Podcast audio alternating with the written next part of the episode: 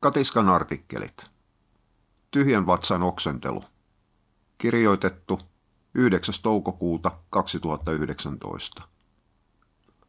Koira on oksentanut yön aikana tai aamulla keltaista vaahtoa. Tuttua huttua monelle ja kyseessä on tyhjän vatsan oksenteluksi kutsuttu tila. Tila siksi, että useimmiten kyseessä ei ole sairaus, vaan kyse on enemmänkin koiraherkkyydestä.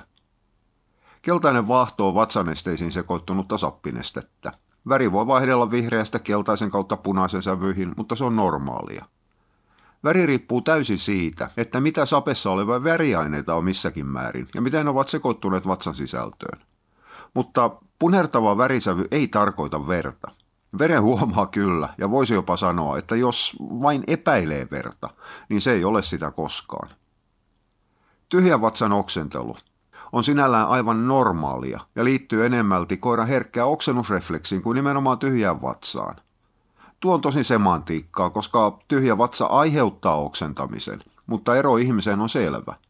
Vaikka meilläkin on kyky oksentaa, niin tyhjä vatsa oksentaminen on yleensä ihmisille merkki vakavammasta asiasta. Ei, aina se ei ole vatsahaavaa tai muuta. Kova stressikin voi aiheuttaa. Koirat ovat herkkiä oksentamaan, se on niiden ominaisuus, ja siksi ne reagoivat herkästi mihin tahansa ärsytykseen. Silti tässä välissä on syytä muistaa, että koirat ovat yksilöitä ja reagoimiskynnys vaihtelee. Suurin osa koirista ei oksena tyhjääkään vatsaa, ei edes tähkiä tai sukkiakaan. Oksentamisen syy. Tyhjä vatsa oksentamisen syyksi sanotaan aina nälkää, kun vatsa on tyhjä. Kyllä, se on laukaiseva tekijä, mutta varsinainen syy löytyy hieman syvemmältä. Kun koiralla on nälkä tai se odottaa ruokaa, niin se ruoansulatusjärjestelmä alkaa toimimaan. Se alkaa erittämään vatsahappoja ja sappimaksan kanssa alkaa erittämään sappinestettä. Sappinesteillä on kaksi tärkeää merkitystä ruoansulatuksessa. Se auttaa imeyttämään rasvat ja se vahvana emäksenä neutralisoi vatsahapot ohutsuolessa – Toki sillä on vahva merkitys erilaisten kuona-aineiden poistajana, mutta se tulee kuvioihin vasta ruoansulatuksen jälkeen eikä liity tähän asiaan. Emäksisyys on varsinainen ongelma. Kun sappineste pääsee kerralla tavalla vastavirta alemman vatsaportin kautta mahalaukkuun, niin se alkaa ärsyttämään. Tämä ärsytys yhdessä vatsahappojen kanssa aiheuttaa oksennusrefleksin, ja omistaja siivoaa keltaista vahtoa lattialta. Jos ei ole tullut ajatelleeksi, niin koiralle on täysin turha kiukutella koskaan oksentamisesta, vaikka siivoaminen ärsyttäisi tai ällöttäisi. Ei koira voi sille mitään. Kyse on tahdottoman hermoston toiminnasta. Ei koirilla ole pulimia, jossa se päättää oksentavansa. Sairaudet. Tyhjä vatsan oireilu, kuten muutenkin oksentaminen, on eräällä tavalla yleisoire, joka sopii vähän kaikkeen – vaikka useimmiten oksentaminen on vain oksentamista, niin se saattaa liittyä erilaisiin sairauksiin. Ongelma on siinä, että melkoinen kirjo sairauksia aiheuttaa oksentamista. Hieman pielessä olevalla vertauksella voisi sanoa, että aina kun koiralla on mikä tahansa sairaus, joka liittyy millään tavalla suolistossa olevaan ruokaan tai sulatetun ruoan ruoka-aineiden käsittelyyn, niin elimistö käynnistää oksentamisen. Voitaisiin jopa sanoa, että halutaan estää uuden ruoan tuleminen, koska ruoan käsittely aiheuttaa ongelmia. Jos koira oksentaa muuten vaan, niin siihen ei kannata kiinnittää siivoamista enempää huomiota. Mutta jos koira ilmiasussa on mitä tahansa muutakin, kipuilua, syömättömyyttä, huomattavaa juomista, pahaa ripulia ja niin edelleen, niin kannattaa alkaa etsimään eläinlääkärin numeroa. Silti tavallisissa vatsataudissa on aivan turha lähteä lääkärille. Sen arviointi, mikä on tavallista, voikin olla joskus haastavaa. Olen usein sanonut, että mieti itseäsi. Lähtisitkö itse lääkärille vastaavassa tilanteessa? Jos vastaus on kyllä, niin sitten lähtee koirakin. Tuohon olemassa ainakin yksi poikkeus. Astuttamaton narttu aikajaksolla 1-8 viikkoa kiiman loppumisen jälkeen, kun mukana on eleitä epämukavuudesta, mahdollisesti selvääkin kipuilua ja lisääntynyttä juomista. Riskinä on kohtutulehdus, pyömetra, ja siinä riittää epäilyskin lähteä heti lääkärille. Oksentelun riskit. Tyhjän vatsa oksentelu ei sinällä ole riski millekään, ainakaan jos on satunnaista. Jos se muuttuu säännölliseksi, niin sitten aletaan keskustelemaan vakavammin nieluärtymisestä. Koska oksennettu neste on vähintäänkin vahvan hapanta, joskus emäksistä, niin se ärsyttää kurkkutorvea. Vatsassa on suojana vahvat limakalvot, mutta kurkussa ei ole mitään suojamekanismia syöpymistä vastaan. Pahahajuinen hengitys on aika ajoin merkki, mutta toki siihen vaikuttaa moni muukin asia. Myös hampaiden heikkoa kuntoa selitetään joskus vatsahapoilla ja oksentamisella. Itse suhtaudun kyllä tuohonkin teoriaan hyvinkin epäilevästi. Seurauksena vatsan sisällön nousemisesta kurkkuun on ärtymistä ja sitten ollaankin hoitamassa närästystä. Mutta edelleenkin, ei satunainen oksentelu mitään tee, yhtä vähän kuin ihmisilläkään.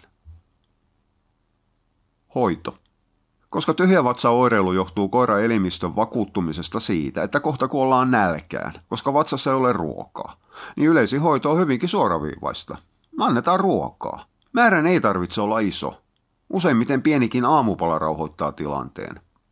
Itsellä on ollut pari, jotka reagoivat tyhjävatsa oksentamisella nälkäpäiviin, ja ne hoituvat yhdellä pahtolevän viipaleella. Siirtämistä kahteen ruokintaan ei sinällään tarvita. Yksi tapa on myöhäistää ruokaa niin paljon, että aamulla on vielä ruokaa vatsassa. Mutta jos illemmalla kotiin tultaessa odottaa keltainen vaahtokasa, niin sillä ollaan vain siirretty ongelmaa aikaan, jolloin koira yökkäily ei herätä omistajaa. Silloin kannattaa ehkä antaa illalla isompi määrä hitaammin sulavaa ruokaa, joka tarkoittaa kuivamuonaa.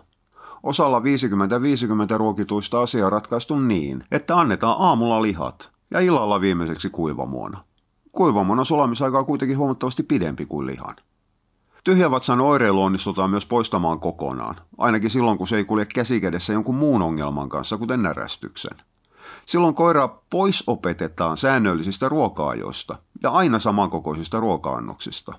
Aletaan syöttämään täysin ennakoimattomasti. Jos tänään ruokitaan iltapäivällä, niin seuraava ruoka tuleekin keskellä yötä, seuraavana aamuna tai vasta illalla. Mitään kaavaa ei saa olla. Myös ruokakuppien käsittelyssä ei saa olla rutiinia siltä osin, että ruoka tehtäisiin valmiiksi. Kun annos laitetaan kuppiin, niin se annetaan koiralle heti. Tämä tuo tosin oman vaikeutensa pakasteiden sulattamisella, koska joko täytyisi olla koko ajan uutta valmiiksi sulamassa, tai sitten sulatetaan kerralla isompi määrä. Se, että otetaan aamulla vaikkapa siipiä sulamaan tarkoituksena antaa ne illalla, ei toimi. Koira on jo kytkenyt sen mielessään syömiseen ja alkaa odottamaan ruokaa. Tuo kuitenkin työläs tapa. Ja jos asia voi korjata palalla leipää tai pienellä annoksella ruokaa, niin miksi nähdä vaivaa? Ei kyse kuitenkaan niin vakavasta asiasta ole. Altistavat tekijät. Tämä ei ole faktaa, vaan kokemusta. Mutta tyhjästä vatsasta kärsivät koirat ovat useimmiten sellaisia, jotka ovat syöneet koko ikänsä päivässä useampia aterioita.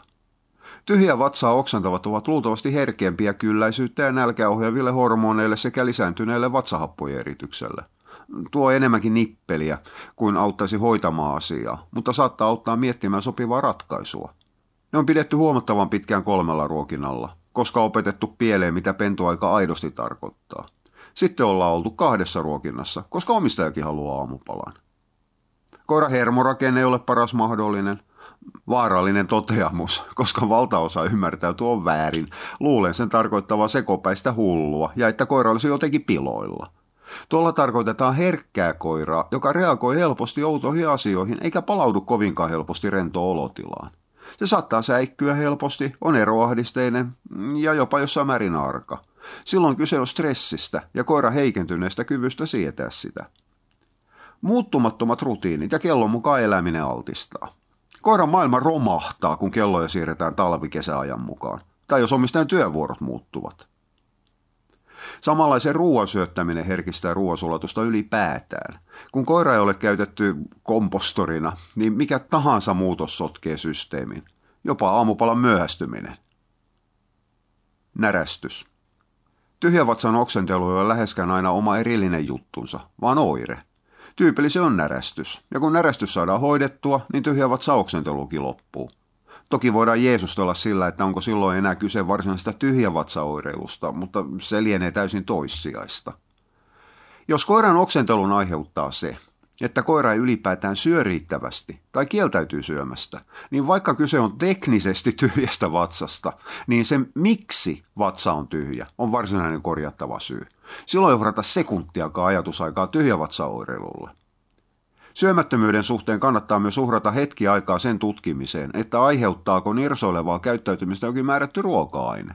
Kalkkiahut laimentavat vatsahappoja, jolloin riskin närästyksen tyyppiseen oireiluun. Silloin on syytä vaihtaa kalsiumin lähde esimerkiksi kapseleiksi. Vaikka merilevä jodipitoisuuksiltaan onkin houkutteleva ravintolisä, niin se on myös yleinen närästyksen aiheuttaja. Osa ei kestä punaista lihaa, osa huutaa samariinia kalkkunaaterian jälkeen. Kalayli on monille ongelma.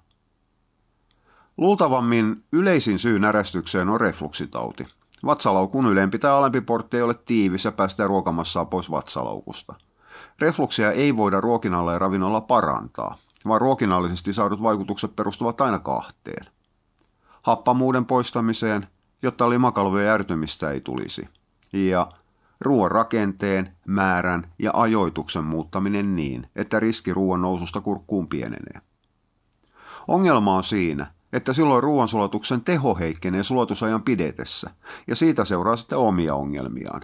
Pahimmillaan ruoka-aineallergian tyyppistä oireilua sekä hiivaa. Refluksi on hoitoa vaativa krooninen sairaus, oikeammin rakennevika, jonka hoito riippuu täysin refluksin vakavuudesta.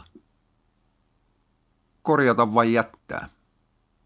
Usein tyhjän vatsan oksentelun kanssa helpoin tapa on vai elää sen kanssa ja antaa koiralla vaikka aamulla pienempi annos ruokaa – Mikään sääntö ei saa kahlita ja kaiken täytyy olla tarkoituksenmukaista.